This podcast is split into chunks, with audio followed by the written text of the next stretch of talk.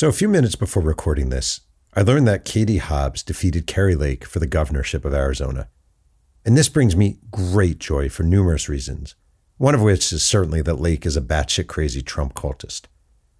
The first thing that crossed my mind, however, was this little exchange Lake had with a CBS reporter on election day. If Donald Trump announces, as expected, to be president and you win the governorship of Arizona, you're likely to be talked about as a VP candidate. Will you do you plan to serve your entire term in Arizona or are you open to being the VP? Are you new covering this race? Because we've talked about this before. We've talked about this. I've answered these questions. I am going to not only be the governor of Arizona for four years, I'm going to do two terms. I'm going to be your worst freaking nightmare for eight years. And we will reform the media as well. We're going to make you guys into journalists again. So get ready. It's going to be a fun eight years. I can't wait. And I want to say to Kari Lake, go fuck yourself. Seriously, go fuck yourself. You were going to reform journalists, teach us all a lesson. You, the woman who appears with Hannity and Tucker, the woman whose resume is checks notes, highlighted by 22 years as a local TV news anchor. Your plan was to reform journalism, to be our worst enemy. Seriously, you? Well, bad news. You lost. We don't have to cover you any longer. We can ignore you. We can ignore your bullshit. We can ignore your lies. And best of all, we can ignore you when you beg us for a job. My name is Jeff Pearlman. I'm the New York Times bestselling author of 10 books and the host of Two Writers Slinging Yang, the podcast where one writer, me, talks writing with another writer every single week. And today's guest is David Ritz, who, with more than 70 titles to his credit, must be considered the greatest ghostwriter in modern history. David has written books with, among others, Marvin Gaye, Aretha Franklin, Rick James, Sinbad, Scott Weiland, Robert Guillaume, on and on and on. He's also authored hundreds of liner notes and is a co writer on the Marvin Gaye classic Sexual Healing. This is episode number 285. Let's sling some yang. Dad, your podcast sucks, and you smell like vinegar and cottage cheese. All right, David, I have you here today. This is going to sound random and weird, but lately I have been, I've been obsessed by the music of Stone Temple Pilots. I don't know why. They were a band when I was coming up, you know, college band, and I loved the guy's voice, Scott Weiland's voice. And I'm looking up his book one day, Not Dead and Not for Sale. And I'm thinking, well, he's not around, but his co author is. It's probably the 40th most recognized book you wrote. You know, you've written a lot of huge books with huge names, but you did Scott Weiland's book in 2011. Again, Not Dead and Not for Sale. Fantastic voice, powerhouse singer, a lot of drug problems. And he wound up dying a couple years after you wrote the book with them of a heroin overdose. What is it to work intimately on a book with someone, get to know the person really well, delve into their thoughts, delve into their lives, put it onto a page, and then have that person die relatively young? Well, it's hard. I mean, it's tough because you know you develop a bond, and uh, the book doesn't work unless there is some kind of love between you. You know, love for the project, appreciation for his artistry, and I think he had some appreciation for mine. So it's tough. I mean, in Scott's case, it was it was a it was a little bit like the experience I had with Marvin Gaye, which happened 25 years earlier. I was not surprised. I, I mean, in other words, when Marvin died, I, I was very surprised in the way that Marvin died. But in Scott's case, I was not surprised because I knew how deep his um, struggles were. And I was never convinced that he had worked them out. And the book is a unlike the Marvin book where I could I could spend I, I mean with Marvin I spent years with Scott I spent probably months which is different. To me it's a shadow book. It's a book that I wish we had gone sort of deeper. Um, I wish he had given me more time. Uh, it was hard for him to concentrate. You know, um, most of that book was done. Um, he has a cabin somewhere in the state of Washington Mountains, and we went to the cabin for two weeks, and we did nothing but talk, and and then took you know walk through the mountain trails, and I was half scared of getting eaten by a bear, so I wasn't at my very best. I don't do good with the great outdoors. I'm sort of a more kind of great indoors kind of guy. But any event, so I didn't have the access to Scott that I wish I had. And like you, I, you know, I loved his voice and, and I loved the group and thought they had done something very singular. And of course, the other irony is that I'm you know, I'm a recovering addict and I'm an active participant in 12 step programs and have been for 30 something years. So part of what I was thinking was I could help him you know and we did go to meetings together and and we did talk to talk and and he was open to all that.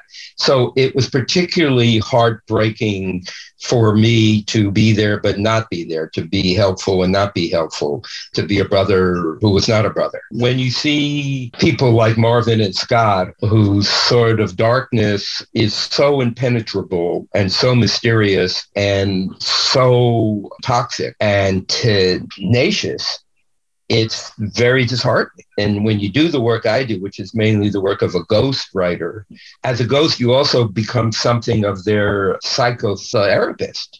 So they become a patient is the wrong word, but but but you're certainly doing a lot of the work that they would have done had and, and i'm very psychoanalytically oriented and have been in psychotherapy you know forever. And my mom and dad were very psychoanalytically oriented. So i mean that's the emotional grammar that i learned at an early age. And um, it's part of my mo and of course part of the expectation of when you go into psychotherapy or when you sort of bond with another person like that that that you can help them and in Scott's case, it's a tragedy. In Marvin Gaye's case, um, it was a tragedy. You've written an absolute shitload of books. Autobiographies you've written Brother Ray with Ray Charles, 1978, Inside My Life, Smokey Robinson, 89. I'm not going to name them all, but Rage to Survive, Etta James, 1995, Blues All Around Me, BB King, 96, Guide to Life, Sinbad, 1997. He did an Aretha book, Robert Guillaume in 2002, Elvis by the Presleys, Tavis Smiley, Gary Sheffield, who I covered a lot, on and on and on and on. Grandmaster Flash. I mean, Grandmaster Flash. It's a fascinating, riveting collection of people who you have ghosted and ghost written for. How did this start? How did you become a ghostwriter? Well, it began by accident because, you know, I went to college and went to graduate school. I majored in English and I got an MA and I was going to get a PhD in English and Italian lit and but basically saw my career as an academic. And then I got bored. You know, I thought, you know, I'm not an academic. I'm too entrepreneurial. It's just not me. So I got into advertising for a while and I did well and opened an ad agency. At this point, I'm 28 or 29. And I got tired of that. I said, you know, I don't want to sell this some shit that I don't care about. And, uh, you know, I was interested in having a middle class lifestyle. You know, I, I didn't want to, but it, so I quit. But it, when I was in advertising, I discovered I could um, sell. So I, I kind of went to the library and I saw there was no book on Ray Charles. And I said, okay, I will meet him and I will convince him to let me write his biography. So I came to LA at the time I was living in Dallas, and I came to LA and I couldn't get through to him. But I was very tenacious coming out of this advertising world and I had a lot of confidence about books having a good academic career. But I couldn't get through, and there was this guy named Joe Adams who was a manager and wouldn't let me uh, see him. So I, I, so I went to Western Union. I said, "Can you send a telegram in Braille?" And they said, "You can." So I began inundating Ray with telegrams in Braille. My idea being that no one in his office would have bothered to read Braille, so they don't know what's in it. Could be your uncle died, left you a million dollars, so they have to give him my telegrams, and my telegrams are basically a pitch for me to do his biography, and it worked. Um, he finally called me up and he said, "Who are you? You're crazy person. I'm getting five telegrams from you a day. Come over and talk."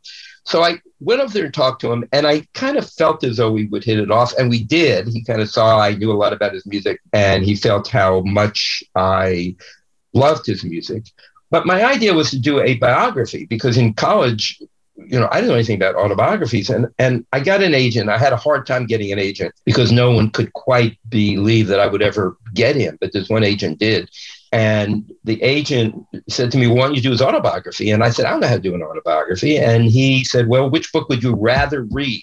A book written by an egghead like you, a biography, or an autobiography written in his own voice? And I said, Oh, I'd much rather read an autobiography. So he said, You should write the book you want to read as opposed to the book that you feel as though you should write.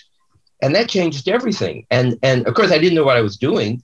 I mean, I had read the, the autobiography of Malcolm X, which I thought was great, and that was written by Alex Haley. But I just did it, man. I, I began taping him. And then when I got the transcripts and would type them up, I understood that his voice was not in the page. In other words, you can have a transcript. If you would read the transcript of this interview, that would not be my voice. In other words, because the eye hears differently than the ear. So to create a voice on the page means to resculpt words. It's art form. It pretends to be a voice, right? So that at that point I understood, oh, this is an art form. This isn't just oral history. I have to reshape these transcripts. I have to, I can't, you know, he uses the word uh, motherfucker all the time. I can't use that word on every page. It'll overwhelm it. In other words, maybe I can use a motherfucker every five page and gives you the impression that he uses that word a lot. And then I discovered I had a knack for it which I still don't understand. Maybe because I listen to people, I, I don't know why. I've always been intrigued by voice, but I just had this knack for creating a voice that's not my own. And then I loved the process. I loved the one on one talking to him. I love that it was mythological. In other words, that he was creating a myth. And in other words, I tried to be as accurate as I could. But, you know, Jeff, if you determine to write your own autobiography, it is your mythological understanding of who you are. I mean, in other words, you're going to emphasize certain things that a biographer wouldn't, right? So we all mythologize ourselves, I think. And this business of mythologizing was intriguing to me, but it also gave me a certain freedom in knowing I don't have to go back and check every time did he go to the school of the blind? Did he get out in 1939 or 19? I mean, I did when I could, but it didn't really. It wasn't that kind of book, right? It wasn't Richard Ellmann's biography of James Joyce or the books I had read in college. That that wasn't it. It was this guy's just going to tell his own story. So anyway, I just kind of fell in love with ghostwriting, and then I thought, after doing Ray Charles's book, well, everyone's going to call me. Mick Jagger's going to call me and Paul McCartney's going to call me. And absolutely nobody called me. Yeah. And then I found that I had to kind of hustle. So I started chasing after artists that I liked, like Aretha and Marvin Gaye and so on and so forth. So and and so that's when my my advertising part kicked in, where I I don't mind making cold calls, and you're extremely good at this. I know. You know, you just call people and you and you say, "Here I am. I'm a writer. I want to work with you." and they either tell you yes or no. And, and so, you know, I'm a great believer in cold calls.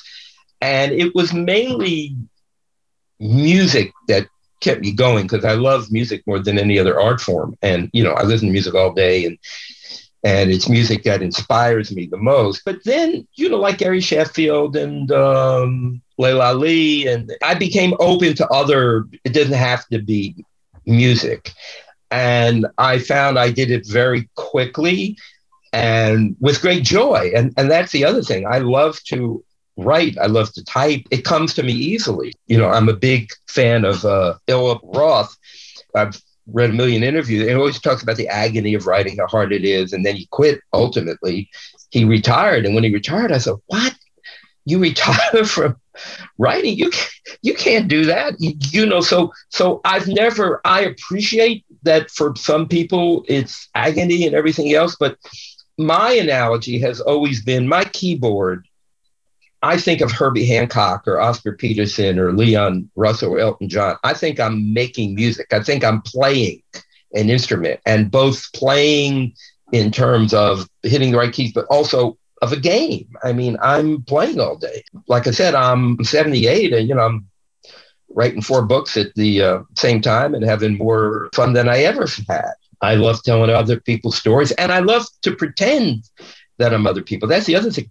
The other great thing about ghostwriting, you know, right now I'm writing a Willie Nelson book, and I get to write in his voice and use his vocabulary and channel him. And you know, he's just a great character. You know, one of the great characters like Will Rogers or Mark Twain or somebody. You know, big, big, big old historical American character. So how could I not enjoy the process? Do you find famous people more interesting than the guy who works at the bar? No, not at all. I mean, some of the most interesting people I know are not famous people. I think what happens is if you want to make a living as a ghostwriter and get deals, money has always been very important to me. I've, always wanted to live um, a middle class lifestyle. I, I've never, in early in my life, I fooled with bohemia and it was not very attractive to me. So, from a practical point of view, Stephen King can say my next book is going to be about an owl. They're going to get and they're going to give him fourteen billion dollars because he he has an audience. I don't have an audience. I can't call up a publisher and say I want to write a book with my gardener. But if I call up a publisher, if my agent calls up a publisher and says I want to write a book with you know Aretha Franklin or Willie Nelson, I'm going to get a contract. Nobody's buying an autobiography of your garbage man, even if he's the most fascinating guy in the world. Let me say this I've done a lot of books with people I just love, like Jimmy Scott, you've probably never heard of. He's a jazz, he's idiosyncratic jazz vocalist, had a very small fan base. I wrote his book because I just adored him and thought he was important and needed to be in history. But I wrote a book with a guy named Carl Bean, who was uh, an African American gay preacher with an openly gay church who had um, a disco hit and then converted and so had a whole sort of movement of uh, gay Christianity.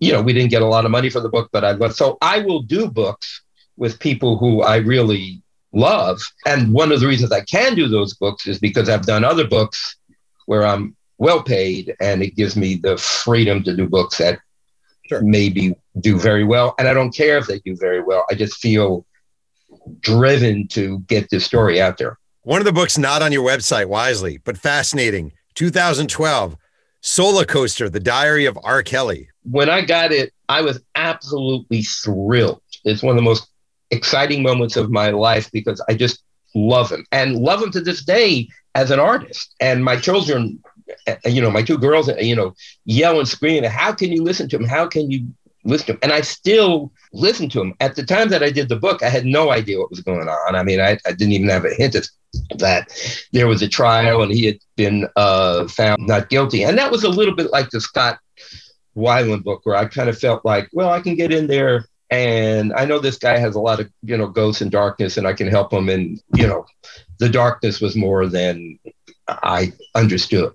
But D.H. Lawrence once said, you know, don't trust the tell or trust the tale. And and so I'm still going to look at Gauguin artwork, even though he went down there and did awful things in the tropics or whatever. You know, I'm I'm still a believer that the art has a life of its own.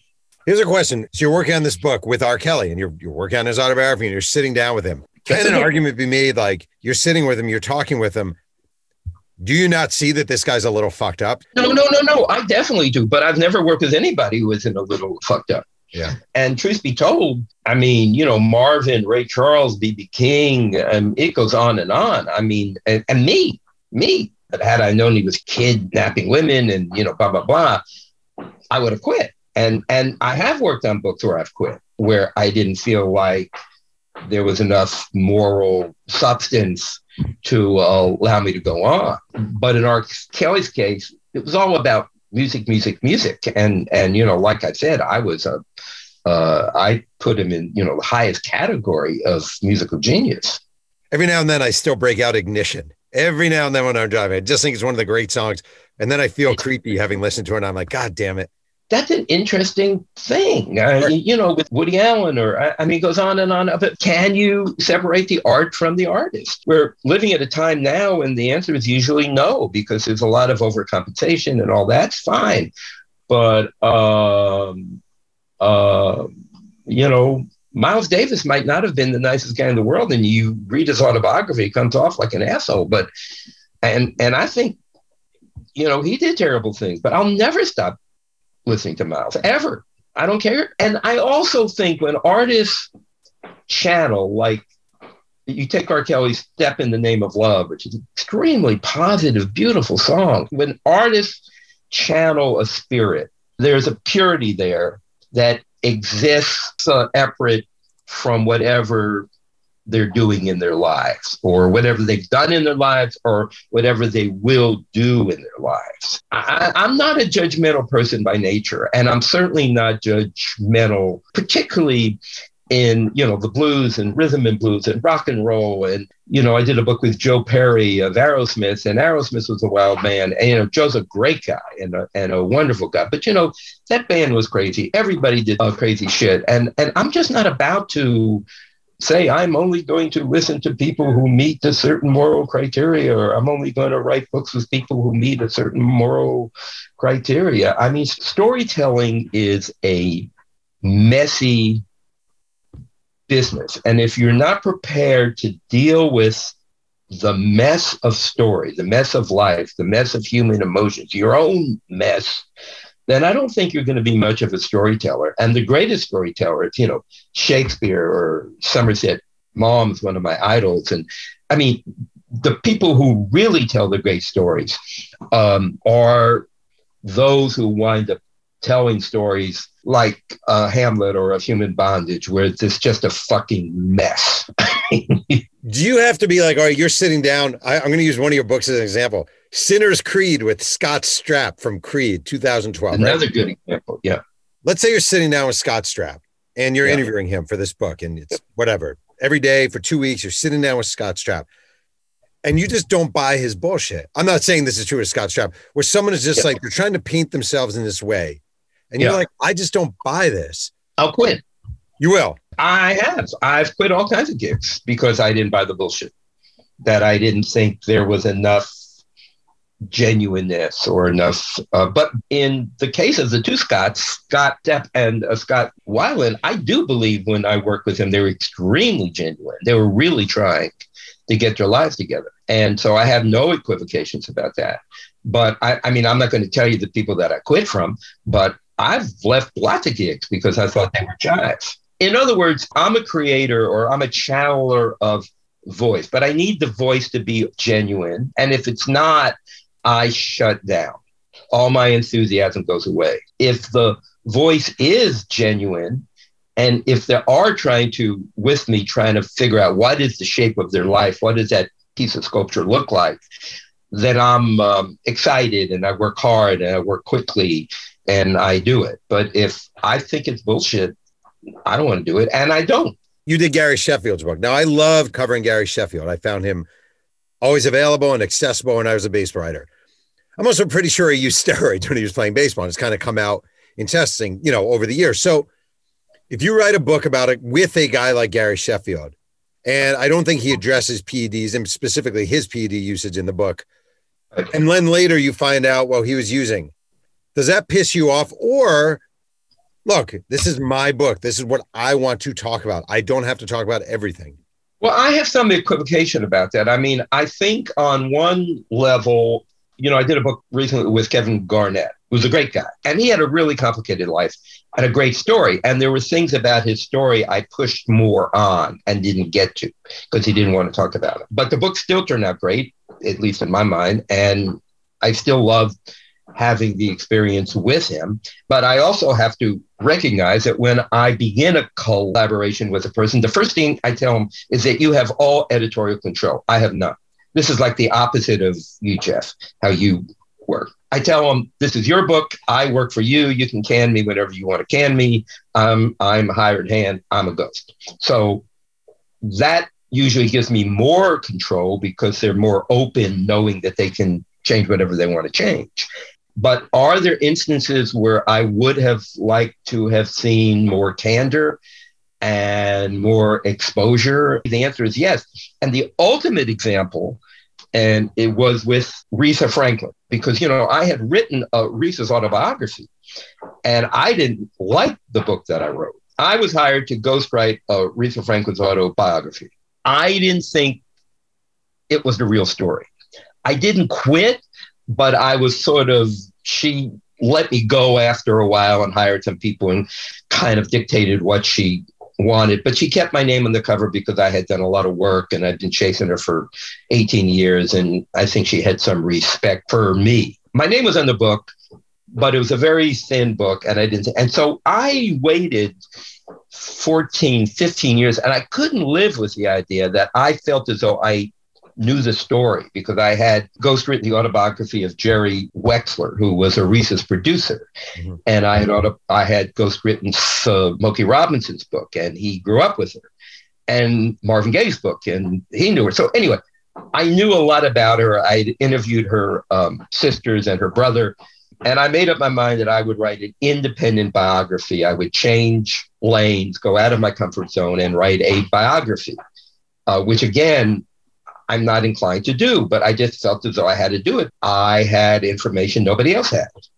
you know, intimate interviews with uh, the most important people in her life. So I did. I wrote this biography of, a, you know, a big, extensive biography that took me years to do, and it, they turned it into that Jennifer Hudson movie, and so on and so forth. So it's kind of like you and the Lakers thing. I mean, and she got angry at me. How did she express the anger? How do you know she was mad at you?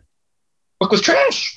It wasn't true. You know, she sort of got on TV and, and threatened to sue me, which she never did because it would have been a ridiculous lawsuit. And I'm sure they told her that she would never win because there was nothing, because it was a, it was a book full of admiration for her. But in any event, it hurt me because I didn't want to hurt her. I mean, the last thing in the world is, that I didn't want to hurt Aretha Franklin. And I tried hard as I could in the book to be understanding and compassionate and everything else, but it went against her mythology, which was an idealization of her life, that she had a happy childhood, that, you know, none of which in my mind I knew wasn't true. So that's an instance where, uh, back to your point, where what do I do when I find out that a book I have written and participated in is not at all the truth? Uh, and and so in this instance, I go back and I write a book of my own. Now I don't know if I'll ever do that again. Maybe I will. Maybe I won't. In the case of uh, Marvin Gaye, for example, I also wrote a biography, not an autobiography, because he was killed by his dad before he had a chance to complete the autobiography that he had begun with me. So I had to use all the research I had done, all the interviews I had done with him mm-hmm. in order to do a biography. And oddly enough, if you asked ask me what my two best books are, I'd probably say the Aretha Franklin and the Marvin Gaye biographies, even even though I'm not a that's not my sort of main gig. What's your worst book? I don't know, man. I don't want to dish. Maybe I'll just say my own book called The God Groove, which is a uh, memoir that I wrote about two years ago. They came out about my life as a ghostwriter and uh, my kind of religious journey. I mean, I think it's okay. I mean, I, I mean, and it certainly represents truth, but it's not a full biography, and it's um, it's kind of a, a pretty selective uh, memoir. And also, I have gobs of books that weren't published. You know, I've written a lot of uh, novels, for example, and I've written novels under women's names. When I couldn't make a living as a ghostwriter, I'd get gigs to to write women romances uh, because I didn't want to take a job anywhere except to write. So I've done a lot of. I mean, I've done a lot of work, man. I mean, you you know, it's like the old Temptation songs. I'm not too proud to beg. I mean, I mean, I want to. When I began this thing 48 years ago or whenever it was, I became a freelance writer. I told myself, I'm gonna I'm to live as a writer. I'm not to get a job as a teacher, which I could have, because I'm never to fucking write. You know, I'm always to have the book in my top drawer. So, you know, I've written romances, I've, you know, and I've written lots of novels that never got published. I've, I've published maybe eight or nine novels that didn't do very well, that are idiosyncratic books about jazz and blues and, you know, this and that. I've written uh, liner notes like crazy. I might have written 125 liner notes, uh, which I love doing. I think one thing about me, though, that may be different than other writers is that in terms of um, critical um, thinking and all that, I find the highest form of criticism is praise. And I know that when I love an artist the way I loved, you know, Marvin Gaye or Scott or B.B. King or Ray Charles, um, I write the best when I'm in a praise mode, when I want to express the beauty of a personality, or in Kevin Garnett's case, the beauty of a voice, because he has this beautiful uh, speaking voice. I want to praise, and the other thing about being a ghostwriter is I discovered it is a spiritual task. I don't mean to get too weird here, but in other words, I was once at a conference, man. this is a funny story. So it was all these all these biographers, and it was in Austin at the uh, South by Southwest, and it was a big audience of international journalists. And one guy on the panel, I was on the panel, and one guy said, "Ritz shouldn't be on this panel," and they said, "Why?" Because he's a ghostwriter, and that's hacks work. And get him off the panel. This was another guy who was on the panel. Was, of course, I wanted to kill the motherfucker, but but I had to be cool, and I said, you know, ghostwriting is art form. And he said, no, it's not. It's hack work. And I said, well, what about the autobiography of Malcolm X? And he said, well, that's an exception. And I said, what about the Bible? Who, who, who wrote the Bible? We don't know who wrote the Bible. You know, 40 million people. It's written by the Holy Ghost. You know, it's, it's some weird thing. And when I said that, and again, I don't read the Bible literally. I don't read anything literally. I don't read my own books literally. But it did make me understand that if, if you're going to be a good ghostwriter, you have to channel the spirit of another person. Your ego, and this is a great gift of ghostwriting because I got a big ego. And if I had made it big as a writer under my own name, I think I would have turned into an asshole. Uh, I think I would never be able to get over me, you know, if I had turned into a Stephen King or David Baldacci or whoever. What's happened with me is that I learned to be a ghostwriter. In order to be a good ghostwriter, you have to listen to other people. You have to control your ego. You have to know when the book comes out, even if it's a big hit, people are not going to remember there's a ghostwriter. That if your name's on the cover, no one's going to pay attention to it anyway. It'll make your wife happy and your mom and your dad happy and your children happy, but no one's going to pay any attention. I mean, I've had people tell me, "Oh, I love this BB King autobiography," and I said, "Well, I," and they said, "You did." that which highest compliment you can get because it means that they believed it was BB King's voice. So, in other words, the uh, to end my uh, bullshit here, it's to be a good ghostwriter, you have to be uh, humble and right size your ego, or else you're not going to make it. Before we continue with True Writer Slinging and Yang, a quick word from our sponsor. Hey, this is Jeff Pearlman. I'm here with my daughter Casey, who's been sort of concerned for me lately. Now that your Bo Jackson book came and went, you seem sort of sad. Really? Not sad. More pathetic. You just mope around the house telling Bo Jackson stories and asking all of us if we want to go to Alabama. We don't, Dad. We really don't. Did I mention Birmingham has this place? It's called Heroes. They've the best chicken sandwiches. They're fried with pickles and this amazing sauce. Maybe turn your focus to Royal Retros, kings of the throwback sports merchandise. Remember, your sponsor the place that provides your children with hats and t shirts and jerseys and condoms? Wait, what? I was just checking to see if you're awake. Not funny. I'm working on a book now. It's a biography of Bo Jackson, the former ball player. So he, like you, has stutters. And okay. that really sort of played an impact on his life and his worldview and the way people treated him as a young person and the way he deals with others. And I wonder, as a writer and as someone who interviews people and as someone who listens to people and engages with people, how has having a stutter impacted you as a writer? Well, it's been very um, helpful because in the beginning, you know, when I was a kid and I was writing for my high school newspaper and all that stuff, I found a full fluency in writing that I don't have as a speaker. So I would go to the written word. And again, that's why it's joyful for me because if I talk to you, I'm going to stutter. Now, again, I actually kind of love my stutter and came to terms with it a long, long time ago. But that was in sort of middle age. I mean, I've struggled with it. I just wrote a young adult novel with a stutterer about teenage stuttering. So it's a painful, painful uh, thing, and it impacts you your entire life. But as it applies to what we're talking about today, my writing, I think that's what keeps me at the keyboard for eight hours a day. I don't start I write. I you know fluency and a rhythm, and there's a groove that's not interrupted by a stammer. And that's an alternative life. Now, it isn't that I don't like to talk. You can tell I like to talk. And I also think it's helped me as a ghostwriter because when you stutter, you're sort of vulnerable in a way. You can't be cool. I mean, it, I, I mean, your coolness, it's people, because I stutter the most when I'm nervous.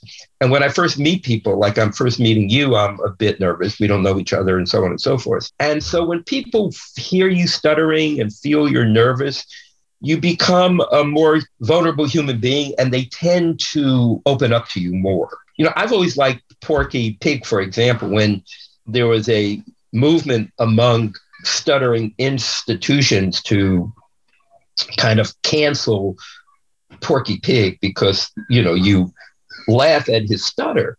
But I always liked Porky. You know, he was well dressed. He had on a little bow tie, and I like clothes. And, you know, he's always kind of sharp. And I think it's okay to laugh at your stutter. And we love Porky because his stutter does make him endearing. Anyway, it's a long answer, but it's a great question to ask because it's it's obviously a, a hugely important part of my life. My wife, who is my age, so is 50, she uh she often bemoans the demise of liner notes. She breaks yeah. her heart. She loved pulling out a record or pulling out a CD and just reading eight pages about the songs and the artists. And you've written shitloads of liner notes from Ray Charles to Peabo Bryson to Aretha and Judy Garland. Are we missing something by not having liner notes? The answer is yes, yes, yes, yes, yes. It's an art form. It's a beautiful way to pray. And, you know, and I only take notes when I love the music because again, it goes back to what I was saying. To me, the highest form of criticism is praise, and I get to praise the music, and I get to hopefully help the listener learn something about the music. But you know, when compact discs came, liner notes came back with a uh, engines because yeah. you know compact disc cost eighteen ninety nine. It cost the manufacturer a dime to make the thing, so they would hire jerks like me so to add some value to the product. you know, so I got a lot of gigs writing line for CD. And but now that um, vinyl is back, I'm getting gigs to write oh. notes for vinyl because they're also overcharging for vinyl and they want to add value by having you know, notes by the biographer or whatever it is. But yeah, I love them. I think people love them. Um, I don't think they're ever going to go away. I mean, I think in one form or another, we're going to want to read about the music that we're listening to. And I began as a kid loving jazz and I just, you know, ate up the notes. You know, obviously, you had a very interesting and unique relationship with Marvin Gaye. You're credited as a songwriter on many different songs, a good number of songs, again, ranging from artists from Janet Jackson, Howard Hewitt, Neville's. Your biggest song that you, you're credited as a writer is Sexual Healing, which is probably one of my five favorite songs of all time. And I have to say, when I was a kid, my mom was like, "You you shouldn't be listening to Sexual Healing. The song you shouldn't be listening." I'm like, "No, mom, it's not. It's so." It's a healthy song. It's a beautiful song, and I know for a while it was a it was a it was a fight for you, I believe, to get credited as one of the songwriters in Sexual Healing. What's the story behind your involvement in one of the great songs of all time? I was in Ostend, Belgium. You know, this little town in northern uh, uh, Belgium. I went to um, hang out with uh, Marvin Gaye because we were working on his autobiography, and I was his ghostwriter. Been hired as his ghostwriter, and um, on his coffee table was a kind of pornographic thing of S and M cartoons and avant-garde book. And I said, "Man, that's some sick shit. What you need is sexual uh, healing." And at the time, he had um, a track a music track that was playing that he was trying to find a story for, and uh, and he said, "What did you say?" I said, "You know, sexual healing is something that's good for you." And he said, well, "Why don't you just write some poem about that?" And I've always been pretty glib about writing Hallmark greeting cards, kind of poetry and stuff. So I just wrote this out, and the words went with the track, and he put a melody to it immediately, and within 15 or 20 minutes, the song was written. Now the dispute afterwards was, you know, Marvin came back to America, the song got hot, he went crazy, you know, got on crack. But I had the tape of us writing the song together. So there was no, I mean, I won the suit and, you know, I own one third of the song and put my kids through college. So the song had a happy ending. Do you know what's interesting about that? It's just occurring to me now, man. I was really working as a ghost writer because Marvin I was pretending I was him. In other words, I was giving him, I was channeling what I thought was his voice. That this S and M stuff, which is all about pain, um, was driving him crazy, and he needed sexual healing. That is something that's good for him. So I was acting as the, you know, I was acting as a ghost writer, and it was just again a tragedy that I tried to get him to pay me money for it when we came back to LA. He never did. We had a falling out because he thought because he wasn't in his right mind. But um, did it crush you when he died? When he was killed? Yeah, no, no. It it, it was hard. Uh, I loved him, man. He was, uh, and again, if he were alive now, he'd probably be me too for a lot of stuff. But man, he was a beautiful guy, and and and he had a beautiful heart. And He had a beautiful soul, and he was regal. I mean, he spoke in a very regal way, but was down to earth. And of course, you know, I just loved his voice and his harmonies. And so I'm a, a complete Marvin Gaye nut, and will never, ever, ever, ever stop listening to his uh, music and and and and also it was great because I had just done the uh, Ray Charles book before I met Marvin, which is how I got the gig. Actually, he was one of the only people that I got a gig off of because Marvin had read the Ray Charles book and he loved it, and he said, "I want to do that." And Ray was like a strict older uncle. I mean, Ray was a great guy to work with, but he was rough. I mean, you had to be on time. He was like militaristic you know, and I was scared of him for the first five or six months that we worked together. I mean, I was really scared that, and, and there was times that he would kind of yell at me, why are you yelling at me? So, but, so anyway, we got through with the book and it was cool and we got to be pals, but Marvin was like a brother. He was like an older brother. There was nothing realistic about him. You know, you could get high with him and relax was deeply relaxed in its own way and one of the most complicated characters I've ever known. And also, one little part of the story that I didn't tell when I did go to Ostend to continue the work with Marvin, I didn't have a deal because at that point he was cold and I couldn't get a contract to do his autobiography because he hadn't had a hit in years. And I just took my own money and went over there. And, you know, I had a wife, two kids, and I don't know what the hell I was doing over there, other than I knew I had to hang out with Marvin Gaye because it was like being with, you know, Mozart, if uh, Mozart calls you up and tells you that he wants to hang out with you, you're going to drop everything and go. That's how I felt about him. Let me ask you a final question. I started this by telling you I was going through a Stone Temple Pilots phase for the past week. And um, I was watching a, an interview Scott Weiland did, I think in 2011 or 12, with Howard Stern. Stern asked him, Do you ever think to yourself that you would have been happier in life if you just worked at a bank? And he said, Yeah, sometimes I really do. And you've dealt with a lot of these celebrities, you've delved into them, these people who have had fame and money and excesses and drugs and drug problems and addiction issues, etc. Can you make an argument that a lot of these people would have been happier working at a bank? I don't think so. I think artists like Scott Weiland and Marvin Gaye are driven to express emotions and feelings through the medium of music, and nothing would stop them. Um, uh, it's too powerful, man. It's and and it's just too powerful. And also, they want attention and they want adulation. They want adulation. And you're not going to get any adulation at the bank of the kind that Scott Weiland and Marvin Gaye got. Um, so I don't think they would have been happier. And I think it's inevitable that they became who they became and they'd be tortured had they not been able to. And that, you know, they were tortured anyway. I believe that the most tragic of the artists I admire beginning with Charlie Parker and Billie Holiday uh, and going up through Marvin Gaye and Scott, at the moment of creation, were filled with joy. And that's why you, Jeff, can go through the Scott Weiland period you're going through, which I hope lasts a long time, in which he can comfort you, inspire you, get you going. And so that the most tragic of these people, these people that live the most tragic life, the joy they have experienced in their moment of creativity are eternal. They are ours to embrace. And I think we're going to continue to embrace them forever. Final, final question. You did a book with Robert Guillaume years ago called Guillaume a Life. Is it sinful that I think of him first, foremost, and only as Benson? Oh, he'd be very happy. It was a big hit and it turned him into a star. It got him other gigs just a wonderful man, a um, serious man. I love doing that book with him. No, he had no equivocation about that. And also, you will remember the character was tough and he was going against type. And so, no, he loved it.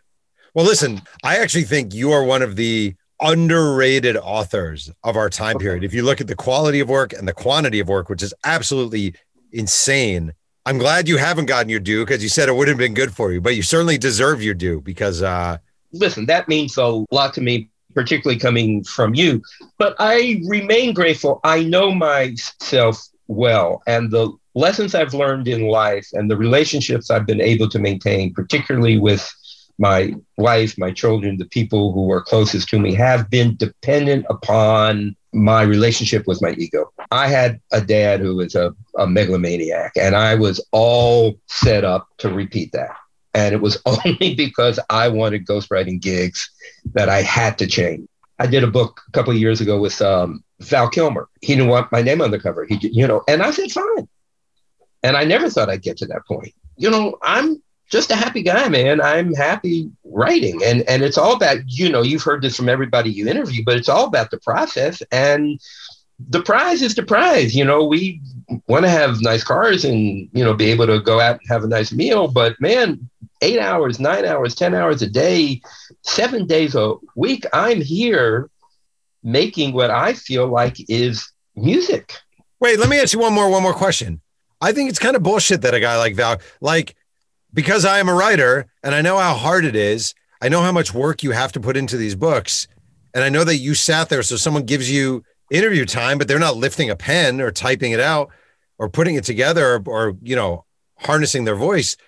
If a guy like Val Kilmer says, I don't want your name on the cover, I would think there's a part of me personally that would be like, fuck you. That's bullshit. You don't have that in oh, you. I tell you the story about that. So when I was uh, maybe 35 years old, and I'd done a couple of books, it was really important for me to have my name at the cover. And in the case of the Ray Charles book, I didn't want it to say with David Ritz. I wanted to say Ray Charles and David Ritz. Right.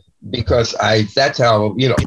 And then I met a cat and he had done a bunch of ghostwriting books and he was a well-known ghostwriter. He did I think he did Lee Iacocca, you know, he had done sort of a, a business books, but and his name was not on the cover. And I went, hey, man, how can you do that? And he kind of said, well, if you're a pure ghostwriter, you really don't care because it's ghostwriting. And then I remember telling myself, I wonder if I'll ever get there because that seemed like a pretty evolved state.